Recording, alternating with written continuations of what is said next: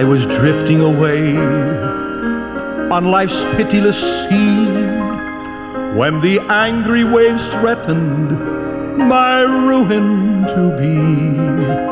When away at my side, there I dimly descried a stately old vessel, and loudly I cried, "Ship ahoy!"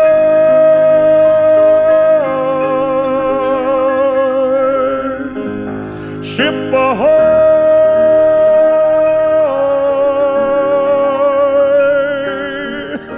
And loudly I cried, "Ship ahoy!" And once again, we say welcome aboard. It's good to be with you at this time. Brother Munn speaking. Our program here called The Mariner's Call. With you usually around the weekend period of time, the book of 2 John chapter 2. Well, it's really chapter 1, only chapter 1. 2 John chapter 1, we'll be reading verse 8 here. And at this particular time, we'll be talking about avoiding loss. How do you take loss? Avoiding loss. Thank you for just being there. It is my, I'll be honest with you, it's one of the best things that I'm involved in as far as the ministry. We're thinking about radio programming and the stations that air our program here from the offices and ministry building, the studio of Fishers of Men Ministries International. Thank you for allowing us to be part of the those who speak, those who broadcast. Now, I'm not part of the music. I love music, but the speaking in whereby we teach and preach the Word of God. What a blessing just to be with you. Avoiding loss. If there's anything ever we can do to help you, feel free to correspond with us. You can do so. We're as close as the keyboard there. We think about how to get us via the internet is just FOMM.org, just part of the World Wide Web, that www, all right, FOMM.org. That'll bring you directly to us here at Fishers of Men Ministries International, which is the mission arm of the Fisherman Baptist Church here in the port of Bon Secours, Alabama. Avoiding loss. What are you talking about, preacher? 2 John chapter 1, verse 8. Look to yourselves that we lose not those things which we have wrought. All right, again, look to yourselves that we lose not. Okay, avoiding loss. This is the fault this week. Look to yourselves that you lose not those things which we have wrought, but that ye or we receive a full reward. Now, what's being said there? There's a possibility. As far as your work is concerned, this has happened to many a man in the business world. I mean, maybe he worked most of his life, to have, we think about some security. We think about being financially secure, and because of just maybe some foolish moves, it's all gone. You know, this can happen in the spiritual realm.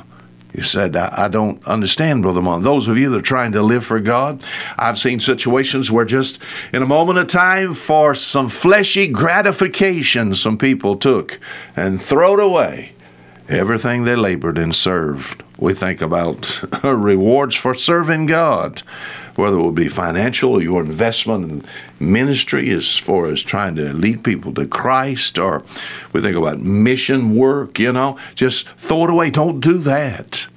So we think about avoiding loss. To be honest with you, I'm not a very good loser.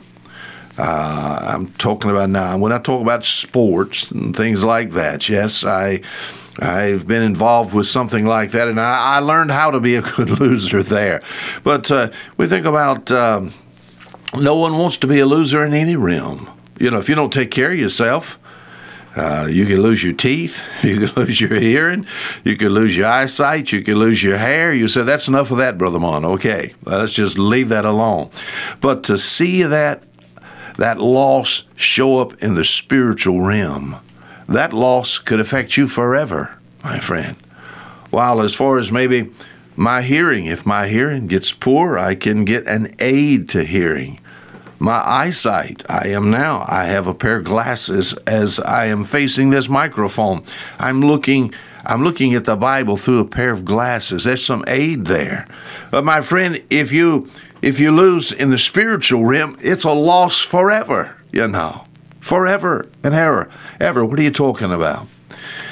2 John chapter 1, verse 8, look to yourselves that we lose not those things which we have wrought, but that we receive a full reward. Then a child of God can lose his rewards. My friend, I don't know how to illustrate that. Outside, I guess you go to the book of Galatians chapter 5, the book of Ephesians chapter 5. It seems as if there's some things that you can be involved in that will cause you to lose your inheritance. We think about it in 1 Corinthians chapter 3. It talks about the Christian's works. It talks about the judgment seat of Christ. This is the judgment for believers. It has nothing to do with my sin. It has to do with the labor and service that I've done for God. And it says your works are tried for what sort they are. Now, what's that? What sort? That has to do with motive. With motive. Man one time was sitting in church, a very wealthy man. They're passing a collection plate. He runs his hand in his back pocket as fast as he can. The plate's getting close. He reaches in and he thought he had a $1 bill and he throwed it in and it was a $100 bill, you know. He made a mistake and he stopped the usher and he said, I made a mistake. Can I have that back? No, you cannot if I put it in a plate. And the wealthy man said, well, God will bless me for it anyway. And the usher said, no, he won't. You intended to put in. And, of course, he intended to put in $1. See, as far as my life is concerned, I want to make sure that my motives are right. People, sometimes they go to church for the wrong reason. I've had men tell me I wouldn't go if it hadn't been for my wife, you know. Children say it. One of these days, the only reason I'm going down there is because my parents make me go down there, you know. See, it's our motive. Sometimes you have to judge your motive. And sometimes the only person that knows that is you and God. I don't want to lose my rewards. I can lose out in life in the practical realm. Maybe one day I lose my keys, and it bothers me emotionally, but only for a little while. Oh, but if I lose in the realm of the spiritual, it'll be a loss for eternity. I don't want to lose those things that I have wrought. Look to yourselves that we lose not those things which we have wrought, those things that you work so hard for. Don't in a moment of time sacrifice and throw it away, but that you receive a full reward. For the child of God, not only think about rewards, avoiding loss, avoid that. Destruction, damage, ruin, defeat, avoid it, you know. I guess we could say we could lose. What do we have when we are saved? We come to trust Christ as our Savior. He gives us peace on the inside, does he not? Peace. Oh, instead of war, peace. We call this peace that we have. As we think about, you know, whether or not I belong to Christ, the Spirit of God is on the inside, and he gives me what's called assurance. You know what? Whereby, I guess we could say rather dogmatically as far as salvation is concerned, that's something that you cannot lose because that comes from God. People say, well, I lost my salvation. You can't lose salvation if you have it. Sometimes people just lost an experience, or they lost some mental assent that they give to the things of God. But if you're truly born again, salvation is a birth. You can't get unborn, but my friend, you can lose peace and assurance as to this birth. Once again, you can't lose salvation because that's not a product of your effort. Can I repeat that again? All right. Salvation is not a product of your effort. That's what Jesus Christ did for you. And I trusted Christ to be my Savior in 1966. And salvation, as far as that is secure, and there's no way that ever can be undone, you know. But oh, as far as assurance, there's been many a time because of the fact that, I found soon after salvation that I thought Wayne Munn was gone. I thought the old flesh was wiped away, you know. I memorized verses like 2 Corinthians 5:17, if any man be in Christ, he's a new creature. Old things are passed away. But I found out, like in Romans chapter 7, in Galatians chapter 5, oh, the old flesh was still there. Oh, yeah, it has to be reckoned dead, it has to be crucified. But sometimes it's very much alive, you know. And it's a battle and a fight, you know. And if you listen to the flesh, oh, there's times Satan has said, you're not saved because of the way you live. I'm not saved or lost the way I live anyway. I'm saved or lost as to my relationship to Jesus Christ. You forget reading your Bible. You just don't read your Bible, my friend. Just refuse to memorize the Scripture. My friend, and the devil will come. My friend, he'll launch out an all-out attack upon you. When he attacked the Lord Jesus Christ, Jesus was very careful to say, as it is written, you know. So for the child of God, the Bible is filled with the New Testament, filled with things that brings peace in my heart, brings good assurance. Don't compare your life to other people. You can lose your rewards. Yeah, you could lose peace and assurance. You could lose your testimony, your public avowal of your stand for Jesus Christ. Have you ever done that? Like, first of all, in front of a church, said, I want to tell everybody in here. We do this publicly through, we think about baptism, which is the public profession of your faith. I'm following Jesus Christ. And yet there's a time in your life whereby you messed up. Oh, when it comes to following the Lord, you follow the old flesh, you know. And as far as testimony is concerned, people think about you and they spit on the ground. Oh, don't let that happen to you. Avoid loss. Keep that testimony strong. How do I do that? That has to do with your relationship with Jesus Christ. Stay close to Jesus. You can lose that testimony at home. You can lose it at church.